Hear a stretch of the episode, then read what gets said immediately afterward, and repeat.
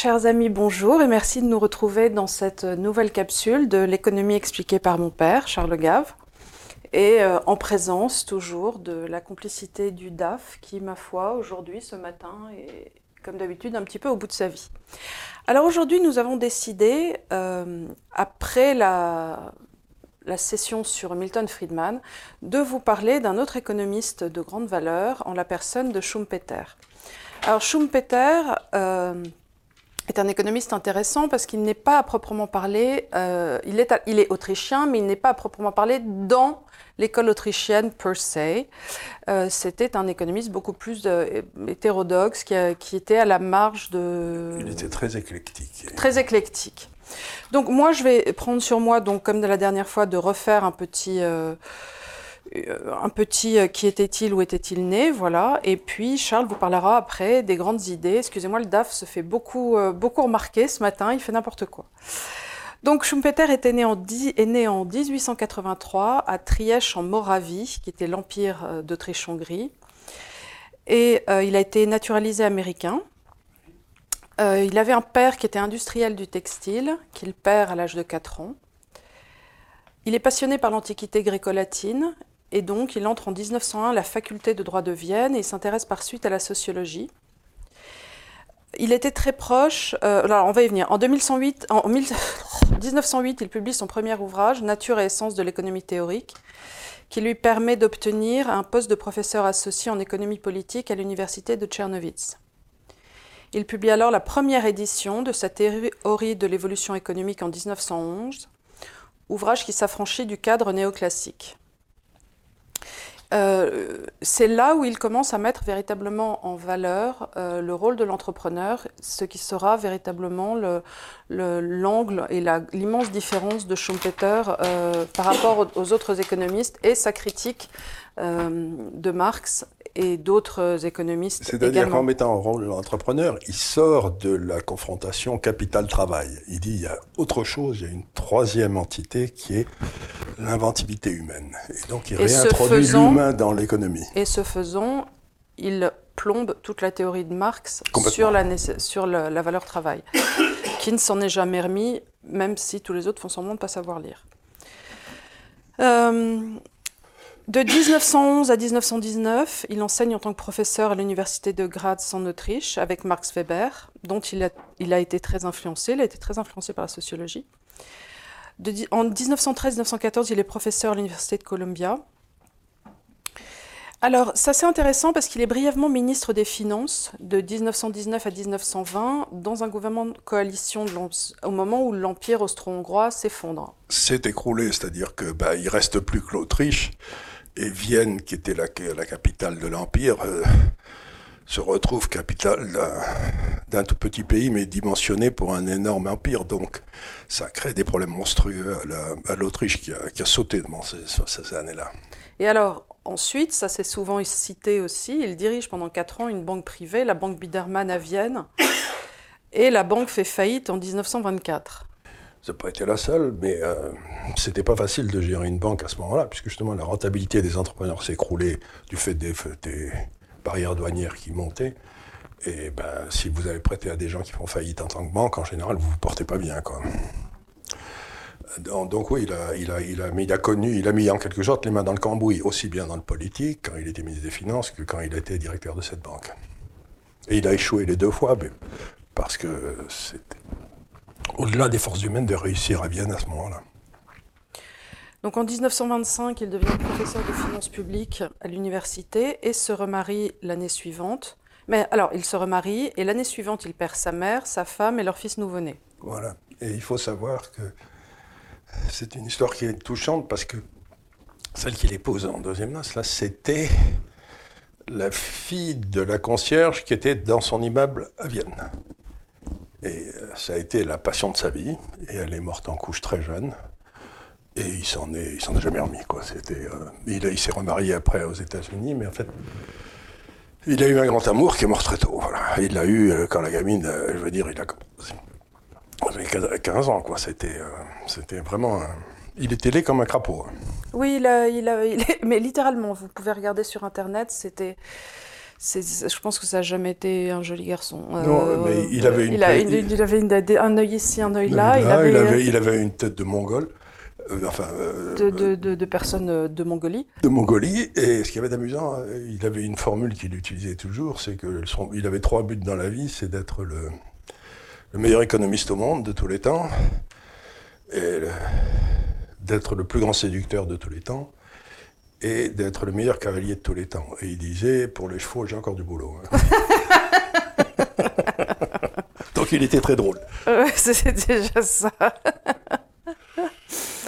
Donc à partir de 1927 et jusqu'à sa mort, euh, il enseignera à l'université de Harvard où il s'installe définitivement à partir de 1932 à la suite de la montée des extrémismes en Europe centrale.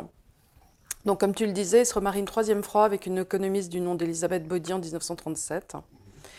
Et là, sa réputation internationale prend vraiment tout son essor et euh, ça lui vaut euh, d'être nommé à la Société d'économétrie. Il devient président de l'American euh, Economic Association en 1948.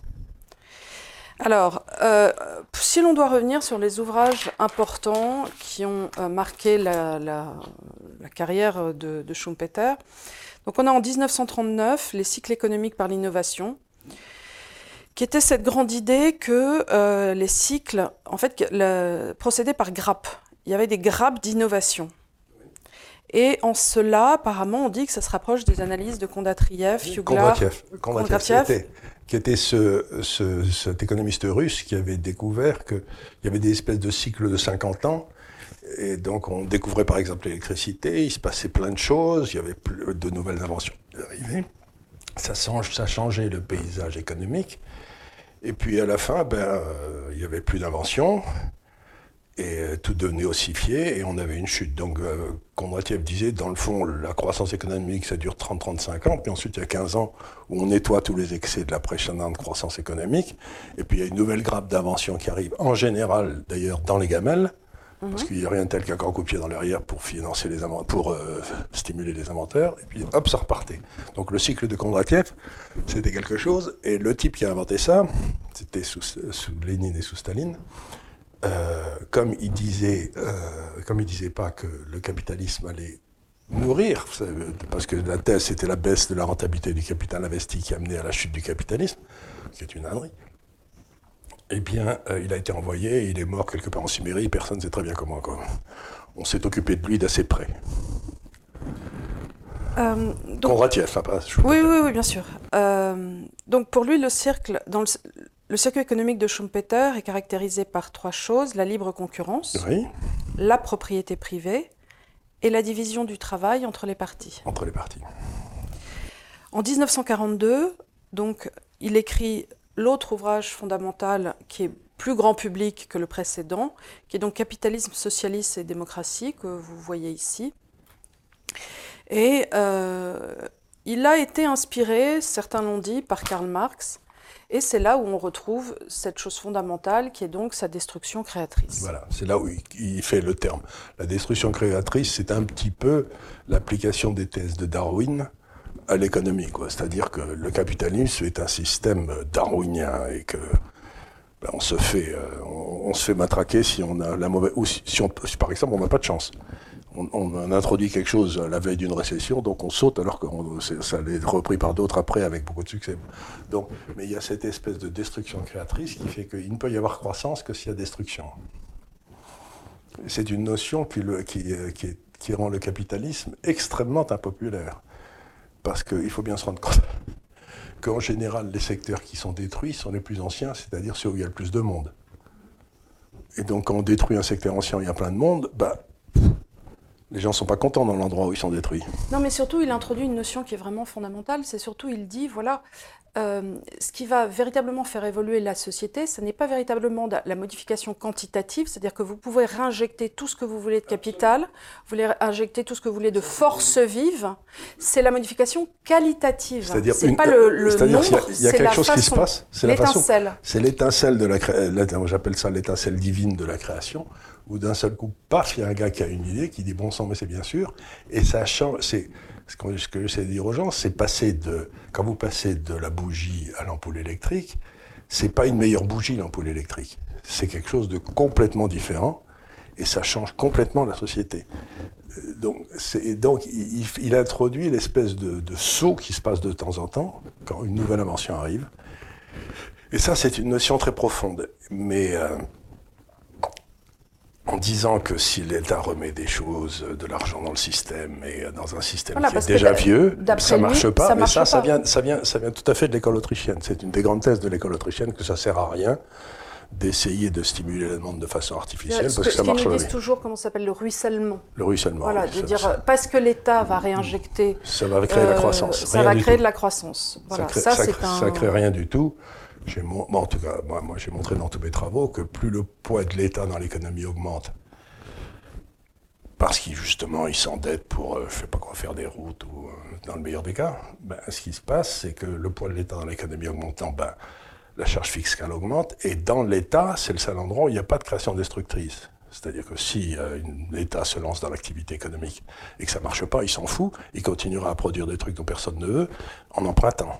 Tandis que le capitaliste, lui, quand il arrive à la fin de ses fonds propres, il fait faillite, il, plonge. Donc, ce qui est très intéressant avec lui, c'est qu'avant avant même, c'était une réponse un peu à Keynes, en disant on ne peut pas créer de la croissance artificielle. Voilà. Et en cela, il s'opposait à toute cette époque keynésienne, mais en cela aussi, il se rapproche des Autrichiens. Tout à fait, tout à fait. Donc il a été très influencé par les Autrichiens. Il les a tous connus. Il, oui, c'était le, le, bassin intellectuel de l'époque. C'était le bassin intellectuel. Et à ce propos, je voudrais dire quelque chose qui me semble essentiel, c'est que dans l'histoire, de temps en temps, dans une ville en général, toujours, il y a une espèce de d'apparition presque spontanée de plein de génies à la fois. Si vous voulez, c'est Athènes de Périclès, ou c'est euh, Édimbourg en, en, 1760, ou c'est euh, Vienne un siècle plus tard, et, on ne sait pas très bien pourquoi ça se passe, mais en général, ça se passe à des endroits où il y a beaucoup de, mouvements. J'ai l'impression que dans la création littéraire, artistique, on a un peu eu ça en France, en tout cas à l'époque de Picasso, euh, Cocteau. Enfin, tout J'ai l'impression que toute cette, ils se connaissaient tous. Ils se connaissaient tous. Il y a eu ça dans le domaine artistique en France. Euh, et il y a eu ça dans le domaine industriel et des idées en Angleterre en 1780. Tout ça, ça a été le début de la révolution industrielle. Et c'est très intéressant parce qu'on le note, mais personne ne peut l'expliquer. Pourquoi, d'un seul coup, il doit y avoir une espèce de marché ouvert des idées dans ces villes? Parce qu'il faut bien se souvenir que ce qu'était Vienne, c'était donc la capitale de l'Empire, mais l'Empire, c'était du, grand n'importe quoi. Vous aviez des Serbes, vous aviez des Hongrois, vous aviez des, euh, ben, des Autrichiens, qui étaient comme des Allemands, allez. vous aviez des gens qui arrivaient, des Polonais, ça arrivait de partout. Et donc vous aviez le choc des cultures qui étaient dans ce même endroit et qui étaient toutes profondément différentes. On avait certaines qui étaient orthodoxes, d'autres qui étaient catholiques. Et, cette espèce de choc des cultures amène à un foisonnement intellectuel. Vous avez aussi beaucoup de juifs. Euh, et par exemple, Vienne, dans la fin aussi, c'est l'endroit où vous avez eu Stefan Zweig et Mahler et, dans la musique. Donc il y a une espèce d'effervescence intellectuelle qui se passe dans ces moments-là, qui est tout à fait extraordinaire et il en est le, pur produit. Il faut savoir que Schumpeter, d'abord, parlait le grec et le latin parfaitement. Parfaitement, il avait fait donc. Euh, euh, il, paraît, il, pas... il, paraît qu'il était. Euh, il mettait beaucoup de. Enfin, il, était très pudique sur son anglais et il voulait que son anglais soit absolument parfait. Donc il reprenait ses textes et, et il ne livrait pas un texte tant, tant qu'à la vie. Il réécrivait, réécrivait, Il réécrivait, euh, ce qui lui a valu d'ailleurs, euh, quelque part, même chez les économistes, une excellente réputation parce qu'on disait, mais euh, surtout sur son dernier il livre. Il écrivait très bien. Il écrivait extrêmement bien et il était, donc son dernier qui est Histoire de l'analyse économique, euh, je ne sais pas pourquoi je ne retrouve pas la partie 1, mais j'ai la partie 2. Euh, il y a eu aussi une partie 3, moi j'ai les 3. Ah, c'est d'une densité. Ah, mais c'est extraordinaire. Mais ce qu'il y a d'extraordinaire dans cette, ce livre sur l'analyse économique, partie Il n'y a pas un mot de trop et, et c'est écrit en papier Bible. Tout et, chaque, chacun des trois tomes fait 1000 pages. Quoi. non, mais c'est... C'est balèze. Mais alors surtout ce qu'il y a d'extraordinaire, c'est qu'il allait par exemple chercher une théorie économique du Moyen Âge, euh, d'un gars dont... Euh, personne n'avait jamais entendu parler. Enfin bref, si. si. Donc un travail de, de Un travail. Il avait, euh, il avait à l'évidence lu et il disait ça c'est très important parce que ça a permis d'aller à cette autre idée qui est apparue 50 ans plus tard. Et, et donc il, il, a été capable d'établir dans ce, dans ce livre, qui est en fait pas un livre, qui est une série de notes qu'il a faites pour lui-même, qu'on a retrouvées je crois après sa mort. Oui c'est ça, son épouse qui les a... Qui les a, qui les a compilées je crois que ça a été traduit en français à la demande de Raymond Barre, qui, était, euh, qui, a demandé à ce que ça soit traduit en français. Et euh, moi, bon, je les ai dans ma bibliothèque, ces trois livres, évidemment. Ils sont sur le dernier étage, comme vous pouvez vous en douter, là, les, trucs importants. Que personne, et ce qui très que personne ne lit, sauf moi de temps en temps. Et de temps en temps, quand je cherche euh, quelque chose sur Cantillon, ou je ne sais pas qui, un type qui vivait au 18e, je vais voir parce que c'est la lecture la plus intelligente qui était faite de Cantillon compte tenu de ce qu'on savait à l'époque de Schumpeter. Mais il tombe pas dans l'erreur de dire c'est une erreur parce qu'on a découvert quelque chose après qui a prouvé que c'était une erreur. Il, il comprend très bien comment le gars est arrivé à ce raisonnement. Donc il est capable de s'arrêter, euh, d'arrêter sa connaissance au moment où le gars écrit ce papier. Et il dit ça quand même, c'est une idée très intéressante, nouvelle, qui va réapparaître 100 euh, ou 200 ans après. C'est très marrant parce que c'est un travail intellectuel, mais prodigieux. Quoi. C'est, euh, Alors il y a quelque chose d'autre, puisqu'on parlait donc de la différente sorte de croissance, la quantitative et la qualitative. Euh, il définit aussi donc dans cet ouvrage les deux sortes d'innovations pour lui, c'est-à-dire les innovations de procédés. Donc ça, ça paraît par exemple par rapport à la charrue le tracteur, mhm. mais il va y avoir les innovations de produits qui vont créer une nouvelle demande, comme par exemple le téléphone portable ou l'ordinateur euh, lié à Internet, qui pour nous a créé une demande à partir de quelque chose qui n'existait pas précédemment. Et, et, ça, c'est très difficile.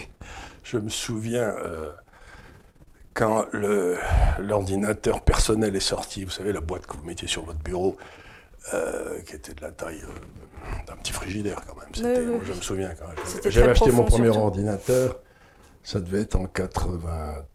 Euh, ça, pardon, ça devait être en 78. C'était un Hewlett Packard. Le bruit que faisait cet engin? Le bruit que faisait cet engin, c'était considérable. Et puis c'était gros, puis ça n'avait pas une grosse capacité.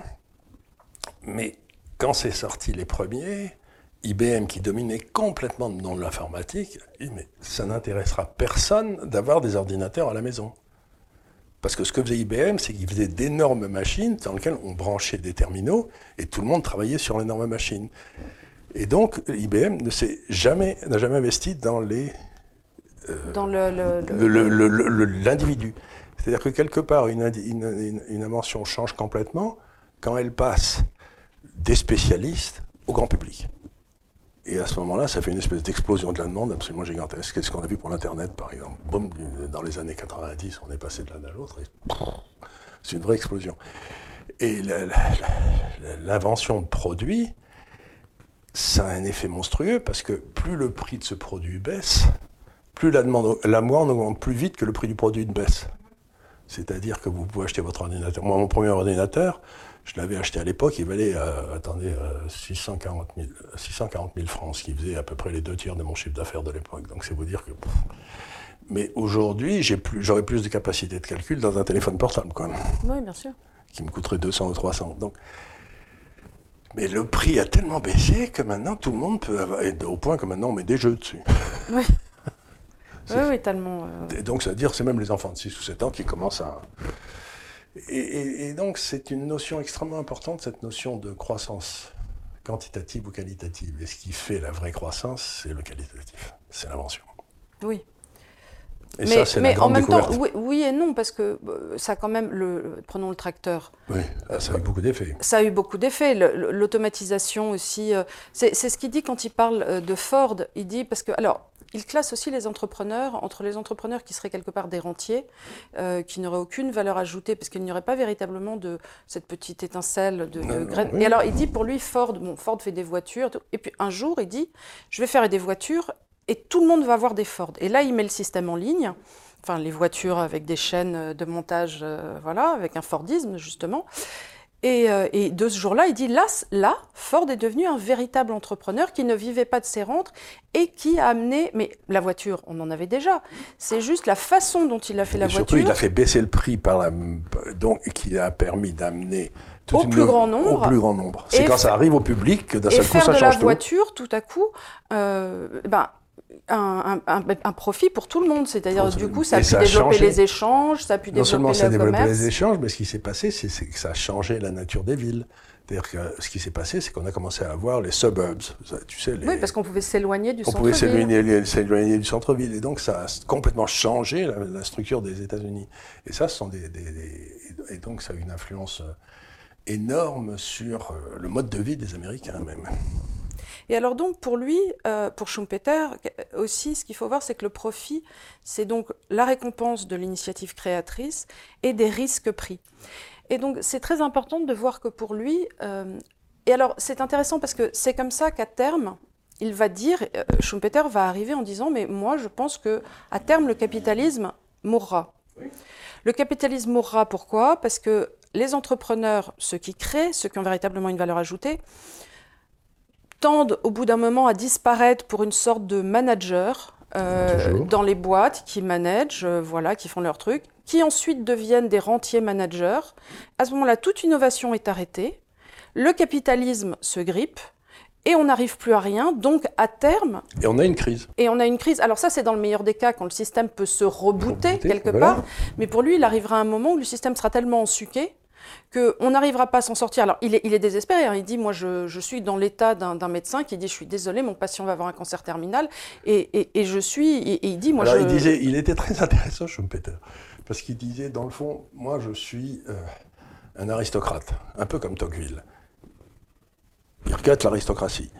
Mais il dit c'est la démocratie qui va gagner. Oui. Donc il, dit, il le constate, il dit elle ne peut pas ne pas gagner, c'est son côté sociologue. hein.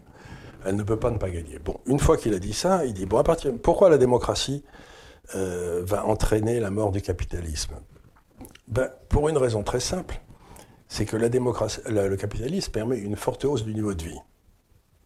Bon, le niveau de vie de tout le monde monte.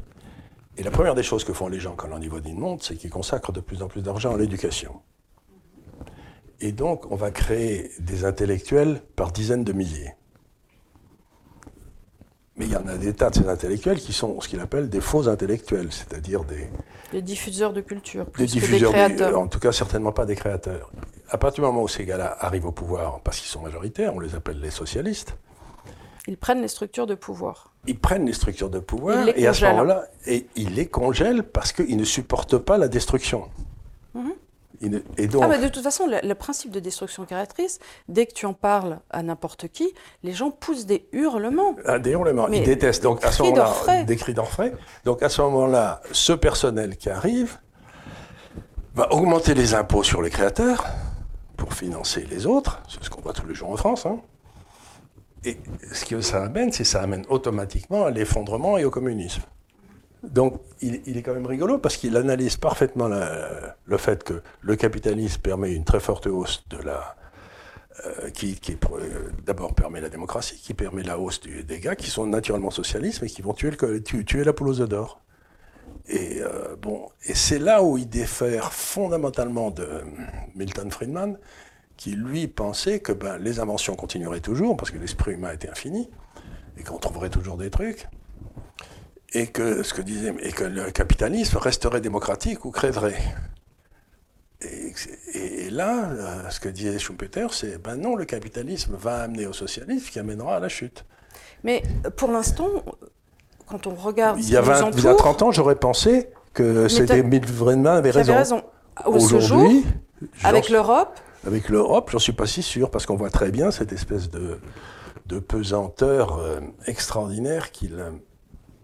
Donc, ce livre que vous avez là, donc Capitalisme, Socialisme et Démocratie, euh, vous devriez le lire d'abord pour commencer, mais surtout, si vous le lisez, euh, ne lisez pas les 130 ou 140 premières pages. ah, c'est comme le Hobbit? C'est comme les Hobbits, c'est comme le, le Seigneur des Anneaux, parce que il était euh, son principal ennemi intellectuel, c'était Marx.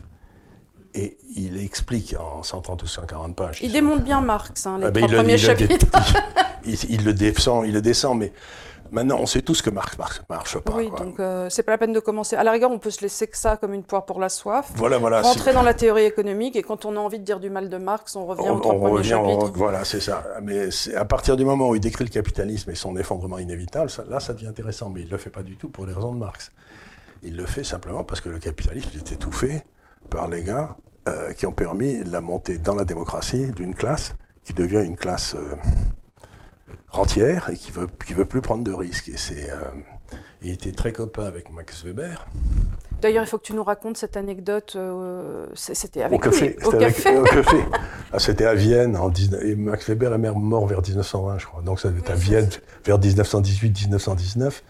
Ils étaient dans un café, la révolution russe avait commencé, et, Schumpeter était un animal à sang-froid, c'est-à-dire qu'il ne laissait jamais ses émotions, ses passions son, euh, sur son raisonnement. Il était, euh, donc, avec Max Weber et d'autres amis dans un café, il explique donc que la révolution russe allait amener des dizaines de millions de morts, et que c'était pas possible autrement, il explique pourquoi. Et Max Weber, qui était un, un tendre, si j'ose dire, se met à pousser des cris en disant mais c'est pas possible, il faut faire quelque chose, mais tous vous ces êtes pauvres gens. tous ces pauvres gens, mais vous tu n'as pas le droit de dire ça, etc. Et euh, il se met vraiment à crier. Alors Schumpeter euh, sort, prend son manteau, sort, et le gars qui raconte cette anecdote sort avec Schumpeter et lui dit alors qu'est-ce que vous pensez de la discussion? Et il y a Schumpeter qui regarde le gars et lui dit j'ai jamais vu un homme aussi bien élevé crier aussi fort dans un café. c'est quand même une belle histoire. Ça donne une idée du personnage, c'est-à-dire qu'il avait une capacité d'analyse prodigieuse. Et les conclusions auxquelles il est arrivé, même si elles étaient désagréables, parce qu'il dit que lui, il désespérait de l'inévitable prise de contrôle par des capitalistes, par des, des sensus, des gens qui servent à rien. Qui, euh, mais il était désespéré. Parce que dans le fond, le capitalisme, c'est une espèce d'aristocratie, les meilleurs inventeurs euh, l'emportent. Et lui, il était plutôt, partir à l'aristocratie, mais il voyait bien que la démocratie allait gagner. Quoi. il avait pas mal de points communs avec Tocqueville dans ce domaine. Parce que Tocqueville aussi se désolé de l'inévitable triomphe de la démocratie. parce qu'il préférait l'aristocratie, puisqu'il était un aristocrate. Donc on retrouve chez, pas mal de ces grands esprits une espèce de nostalgie de de l'aristocratie, qui n'existait pas du tout chez Milton Friedman. Milton Friedman, lui, il voulait parler aux petites gens parce qu'il pensait que si on éduquait les petites gens, eux, ils s'en sortiraient. Quoi. Et quand je dis les petites gens, c'est pas du tout un. Péjoratif. Péjoratif. Ça veut dire les gens qui ont. qui s'étaient patouillés dans la vie pour euh, faire du mieux qu'ils peuvent, quoi. mais qui sont pas grimpés tout en haut de l'échelle. Alors, dis-moi pourquoi, pour toi et pour les autres, vous considérez que Schumpeter euh, ne fait pas partie. Alors, euh, les libéraux le classent dans les libéraux, mais à la marge. Et l'école autrichienne ne le fait pas euh, membre Alors, de l'école autrichienne. c'est encore un autre truc. Ça, c'était des gars euh, qui. Donc, dans l'école autrichienne, il y a. Il y a, von Mises, Hayek, Bombaver, comme ils étaient, euh, ils étaient plusieurs. C'était une école qui a duré 40 ans, tous en Autriche. Hein. Et, ils écrivaient en allemand. Donc. On, peut dire que quelque part, Wixel était assez était entre qui était un Suédois, qui écrivait en allemand, était assez proche de Schumpeter et de l'école autrichienne aussi, donc cette école avait bien essaimé en Europe. Mais l'école autrichienne, ce qui m'a toujours gêné dans l'école autrichienne, c'est le côté quasiment inéluctable. C'est-à-dire quand on lit, euh, surtout les derniers livres de Hayek, premier, son premier livre qui a fait sa célébrité, c'était euh, la, la, route de la servitude, The Road to Serfdom, c'est-à-dire comment comment le, socialisme menait immédiatement, inéluctablement au camp de concentration. C'était, ça a été publié à la fin des années 40. Et donc, chez les Autrichiens, il y avait donc euh, une espèce d'automatisme de, la destinée. C'était, presque marxiste, c'est-à-dire que si on faisait ça, il arrivait ça, puis il allait se produire autre chose. Mais c'était en quelque sorte, l'histoire était euh, certaine on pouvait comprendre le sens de l'histoire, réinvestir en fonction. Il y, avait une inéluctabilité un peu comme chez les Grecs. Un peu comme chez les Grecs, là, c'est là, Il y, a, il y a un fatum. Il y a un fatum, il y a le, il y a le karma qui est là. et puis si on fait ça, on arrive à des résultats. Alors que Schumpeter, justement, en réintroduisant l'individu et en réintroduisant l'invention en critique, euh, permet des, espèces de retournements auxquels personne ne s'attend. Quand on passe du charbon au pétrole, ou quand on passe... De... C'est le cas. C'est cas. Et donc Schumpeter était beaucoup plus proche de la réalité. Et euh, moi, ce qui m'a toujours gêné chez les Autrichiens, et Dieu sait que je les aime bien, c'est cette espèce de, côté. Euh, euh, c'est la loi révélée. Quoi. On peut pas, peut pas en diverger, sinon on n'est pas un vrai croyant. Mais la grande invention de Schumpeter, elle est assez simple. C'est que jusque-là, les gens avaient raisonné d'un côté en méthode du capital, de l'autre côté en méthode du travail. Puis si on mettait les deux, on avait de la croissance économique. Mais ce que dit Schumpeter, il dit c'est pas vrai du tout. Vous avez le capital de travail, puis vous avez un gars au milieu qui les combine d'une façon originale et qui produit plus de capital qu'il n'en consomme. Ça s'appelle le profit. Et donc il dit, il y a trois joueurs, il n'y en a pas deux. Il y a le troisième qui est l'entrepreneur. Et c'est une notion qui a été reprise par un gars qui appelé Solo, qui est le prix Nobel d'économie, et qui a fait toute une série de théorèmes pour montrer que ça marchait très bien. Dans les années 55-60.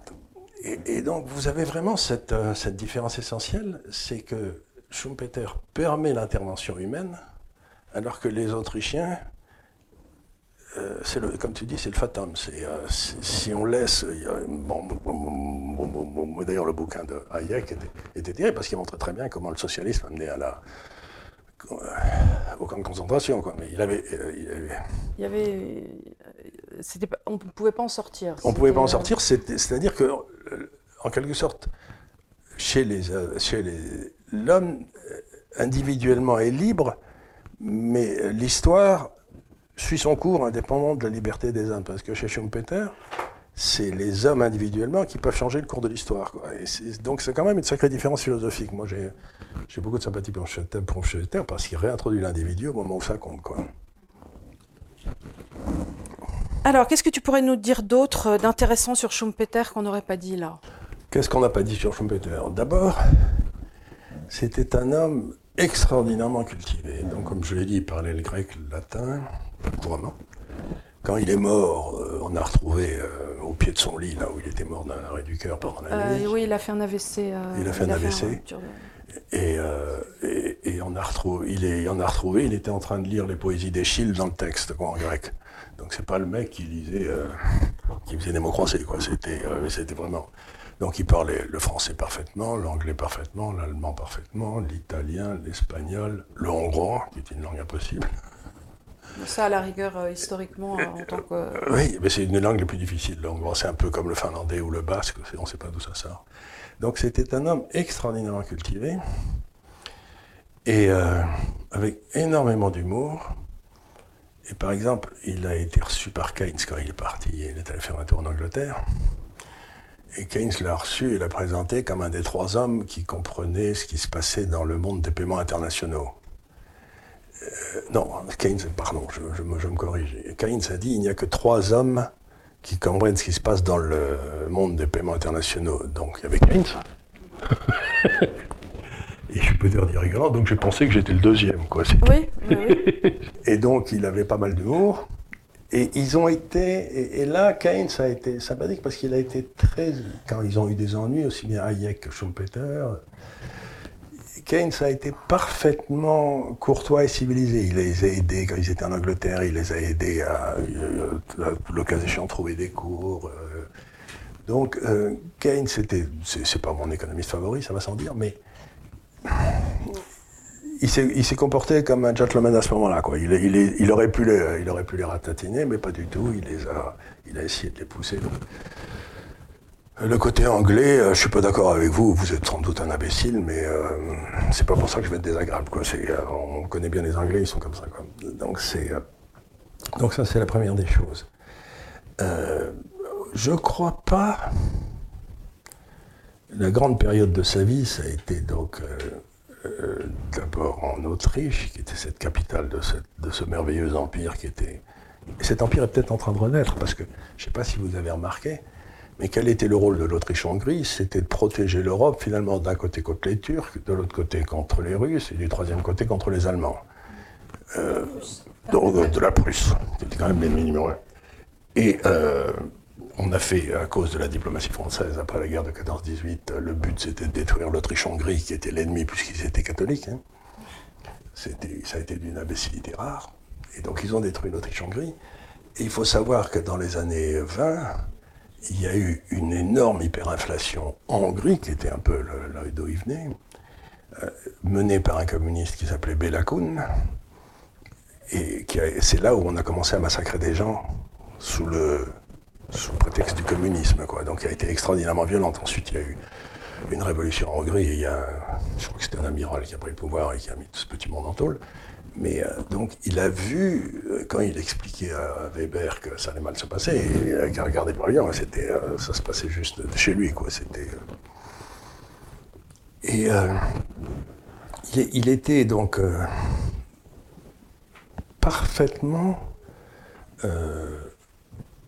européen, un peu, un peu comme. Euh, oui, ça c'est un concept qu'on retrouve dans Stefan Zweig. Exactement. Euh, dans, je ne sais plus comment c'est cet, ouvrage où il décrit le, le avant. Le monde d'avant. Le monde d'avant, je crois que ça s'appelait comme ça. qui est un, un, gros livre. Il décrivait ce qu'était l'Europe dans les années 1880, qui était un peu le sommet d'une civilisation, avec tous ses défauts, mais euh, il y avait des gens extraordinairement cultivés. C'était. Euh, il y avait un brassage de culture. Tout le monde vivait euh, avec les religions des autres sans que ça pose véritablement de, questions. il y avait des, les milieux sociaux se confondaient les uns avec les autres malgré tout. Il y avait une mixité. Il y avait une mixité. les gens voyageaient beaucoup. Les gens voyageaient beaucoup. On recevait. Il y avait, il y avait un, échange intellectuel entre les, pays européens. tous les pays européens. Et chacun, chacun se disait, bon, qui allemand, qui français, etc. Mais euh, ils étaient, dans le fond, toute cette élite de l'Europe des années 1880 à 1914 était profondément européenne, mais profondément nationale à la fois. Et euh, donc c'était vers ça que l'Europe d'aujourd'hui aurait dû aller, recréer cette Europe cette Europe où les femmes allaient euh, toutes faire leur robe chez Patou. Voilà. Mais pas toutes. Il y en avait, il y en avait qui, étaient, qui avaient, qui avaient bien, bien du mal à faire les fins de mois, mais en même temps, le niveau de vie montait très fort. Donc, quelque part, ça a été une période heureuse. Quoi. C'est, euh... dans le bouquin de, de Zweig, c'est ce qui ressort. Le... Qui ressort. Alors, ils étaient tous jeunes, ils étaient tous, ils avaient fait des très bonnes études, ils étaient bercés de la, de la culture gréco-latine ils étaient tous musiciens. Ce que je ne suis pas, parce que pour moi la musique c'est du bruit, mais euh, donc on a eu une espèce d'apogée d'un type humain à ce moment-là. Et des gens comme Zweig, euh, Mahler, euh, Schumpeter étaient les représentants parfaits de, ce type humain. Et qui a, disparu, quoi. il, en reste, il en reste quasiment plus. Donc ça, c'est quand il est arrivé aux États-Unis, je crois qu'il a été je crois pas qu'il ait été très heureux. Je veux dire par là, c'est que les États-Unis à l'époque étaient un pays d'abord qui, était, qui, était, qui restait assez brutal, assez simpliste. Il était à Harvard. il était à euh, Harvard. et euh, C'était encore des un des endroits les plus européens. Le plus européen. Euh, dans, dans, dans, il y avait beaucoup, des de, beaucoup des professeurs. Il y avait beaucoup de professeurs qui étaient reçus. Donc, il y avait des échanges. Et puis, donc, enfin, il n'était pas dans le Minnesota, c'est ce que je veux dire. Et, il aimait beaucoup choquer parce que justement les, Américains à cette époque étaient très euh, déjà très très prudes. Euh, d'abord très prudes et très euh, comment on appelle ça? Il fallait pas dire des choses très bordées. Il fallait ils étaient très très comme, très consensuels. très consensuels. Ils ont toujours été aimés. il y avait ce qui se disait, ce qui ne se disait pas. Même si les, les, lignes ont bougé au travers du temps, il y a des choses d'autrefois qui ne se disaient pas peuvent se dire aujourd'hui inversement.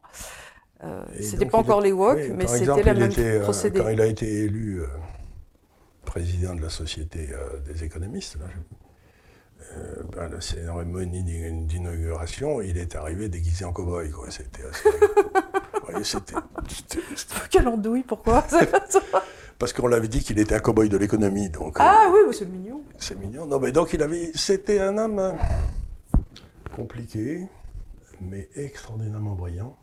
À notre époque, il se vaudrait un tweet de Marlène Schiappa, parce que je ne sais pas si tu as vu hier, euh, Zemmour était à je ne sais pas quel salon de l'armement et on, lui donnait. Ah, bah ça, il aurait fait ça pareil, lui. Et voilà, bah, non mais attends, tu es un salon de l'armement, on te file un truc dedans, bah, tu fais comme n'importe quel petit garçon, tu.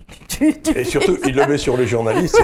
en disant tampon Et non, il le met sur les journalistes, et ne vous rigolez plus maintenant. Hein. Ah ouais, voilà Non mais faut se détendre. Faut se détendre. Moi j'ai trouvé ça assez drôle, mais il y a des gens qui posent des cris en disant. Des cris d'enfants en disant, mais alors, en plus il n'y avait pas de culasse, donc de toute façon, il, il, risquait rien d'arriver. Oui, on pointe pas une arme. Je dis, mais enfin, n'imple quel petit garçon a joué à des vies euh, Évidemment, et puis on peut pas une arme, mais on peut la retourner et mettre des coups de crosse. Hein. C'est, euh, quand un petit garçon, c'est ce qu'on fait en général.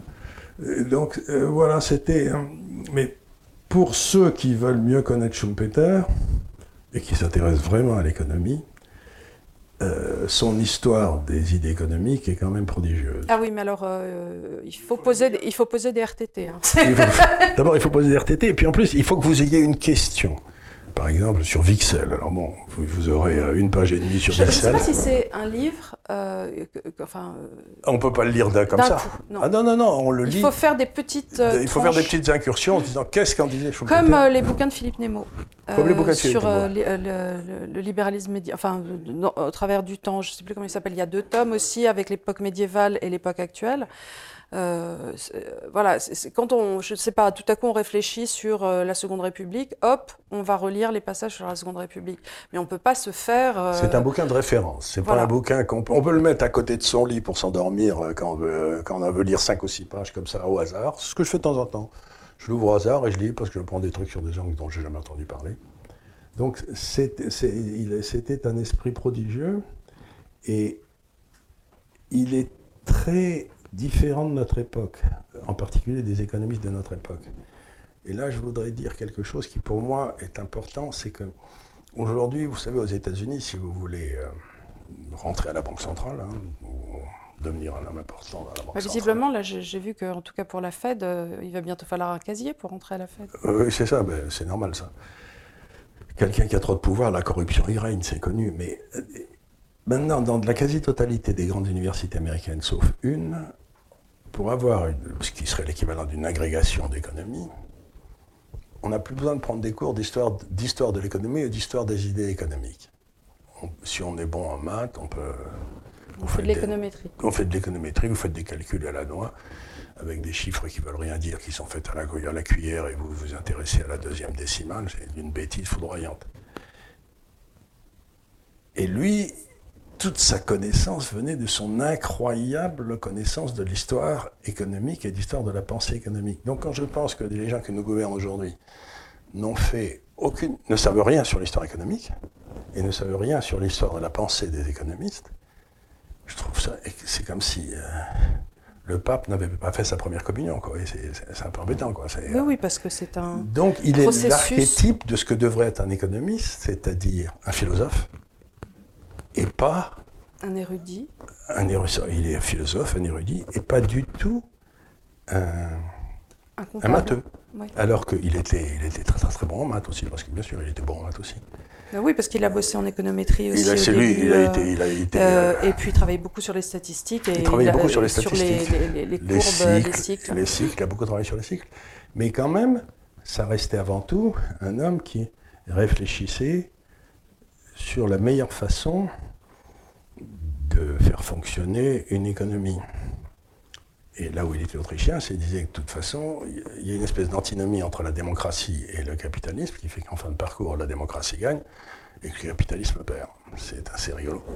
Euh, enfin, lui était moins sur le, c'est la faute à l'économie, à la démocratie, que euh, on va voir, euh, les choses vont s'enrayer tout simplement parce que la nature du pouvoir est ainsi faite. Et que, et que quelque part, dans un système qui au début fonctionnait, euh, ce sont les plus incompétents euh, statiques qui vont se retrouver à des points de décision et donc ne prendront plus de décision parce qu'ils vont rester statiques. Ou vont prendre des décisions contraires. On le voit par exemple dans la gestion des hôpitaux en France, ou on le voit dans des choses, on le voit partout. Parce que ça n'est plus l'entrepreneur, donc il n'y a plus d'étincelles, donc quelque part il n'y a plus de vie. Vous avez des systèmes amorphes, à encéphalogramme plat. Pour reprendre des idées que j'ai déjà développées ici, il ne l'a pas développé lui parce que c'était. Mais c'est ça, ce qu'on réfléchit, c'est à peu près la même idée. C'est l'idée de Nassim Taleb, c'est-à-dire de dire L'entrepreneur, c'est l'antifragile. C'est-à-dire le gars qui disloque euh, le système existant. Et puis l'étatiste, c'est le gars qui est fragile. Il fait un système qui est parfaitement optimisé dans le meilleur des cas, mais s'il y a un changement qui arrive, tout saute. Donc, euh, ce que dit, euh, sans le dire, Schumpeter, c'est que c'est les antifragiles qui gagnent sur le long terme. C'est les, mammifères qui gagnent et pas les diplodocus. Mais euh, les diplodocus euh, rendent la vie difficile aux, entrepreneurs le plus qu'ils peuvent parce que ce sont leurs ennemis naturels. Je vais raconter une anecdote qui est très curieuse, c'est que il y a, euh, avant l'élection de Sarkozy, donc il y a quelques années déjà, j'avais été invité par Goldman Sachs à Londres pour, euh, par pour présenter deux gars qui faisaient campagne pour Sarkozy. L'un c'était Devedjian et l'autre c'était le maire de Chantilly. Verse. Verse, voilà, voilà, Verse. J'anticipe parce que tu cherches toujours son nom, lui. Je cherche toujours son nom, je ne réussis jamais à me souvenir. C'était un, il était oui, c'est un grand, échalas. un grand échalas. Et, et à un moment, il y a le patron d'un des grands hedge funds à Londres, qui est une immense réussite, qui était français, qui a dit Mais euh, messieurs, quand est-ce que vous allez changer les choses en France pour que nous puissions revenir travailler en France? Parce que c'est notre. Donc avoir des bonnes conditions de travail travail pour, pour- nous. euh, Pour nous, pour que nous, on puisse re- re- contribuer à la, la- la vie de la France, etc. Et a répondu quelque chose qui m'a laissé absolument pantois. Il a dit, mais enfin, monsieur, vous ne comprenez pas, nous sommes très contents que vous soyez à l'étranger, parce que là, vous représentez la dignité de la France, le succès de la France, etc. Et je me suis dit, cette andouille, il est en train d'expliquer que cet entrepreneur qui, avait était riche à milliards sera un danger pour Verse s'il revenait. Et donc, il percevait l'ennemi, l'entrepreneur, lui qui est un homme d'État, sans être un homme d'État, mais il était un homme de l'État, mettons, disait surtout ne rentrez pas parce que vraiment vous nous, emmerderiez bien. Euh, et et c'est ça, dans le fond, qui tue. C'est le type qui dit aux entrepreneurs surtout, surtout, vous venez pas chez nous parce que vous, vous pourriez, vous pourriez nous faire de l'ombre. Et, euh, et c'est ce qu'on voit. Et ici, j'ai reçu Denis Père il y a quelques jours, qui est un vrai entrepreneur, qui se présente à la primaire euh, au un- Congrès des au Républicains. Congrès des Républicains là, pour se faire élire. Et on a longuement discuté. Vous pouvez regarder d'ailleurs. Oui, elle a été mise en ligne hier, donc quand vous verrez son, cette vidéo, elle aura été mise en ligne depuis 9 jours. Mais euh, ben voilà, vous, vous voyez la différence, la façon dont euh, Denis Père parle par rapport au discours d'un gars comme Bertrand. Quoi, ou de... Et donc, euh, ce que dit Schumpeter, c'est que l'entrepreneur, c'est le sel de la terre, mais que les autres l'aiment pas. Quoi. Ouais. Voilà. Oui, surtout en France, il est bien détesté. Bah, écoute, voilà, je pense qu'on a fait un joli petit tour euh, de Schumpeter évidemment, euh, tu n'as pas connu et donc tu as moins d'anecdotes euh, qui te tiennent à cœur que tu n'as pu partager sur Milton Friedman. Mais toutefois, je pense que c'était intéressant de, de revenir un peu pour tout le monde sur, sur ces notions-là. De parler un C'est petit peu de celui l'école qui a le mieux autrichienne, compris le capitalisme. C'est C'est celui qui a le mieux compris le capitalisme. Quelle était la- presque l'essence du capitalisme C'est la prise de risque. Voilà. Donc écoutez, je suis ravie euh, que vous nous ayez suivis une fois encore et j'espère euh, la semaine prochaine en présence de nos équipes très actives Il a qui ont ronflé. tout donné, qui ont absolument tout. Oui, il a Il en ronflé. peut plus, le pauvre. Oui, oui, il en peut plus. Merci encore et à très bientôt. Ne- euh, si vous avez des questions, n'hésitez pas à les poser en dessous. Merci beaucoup. Au revoir.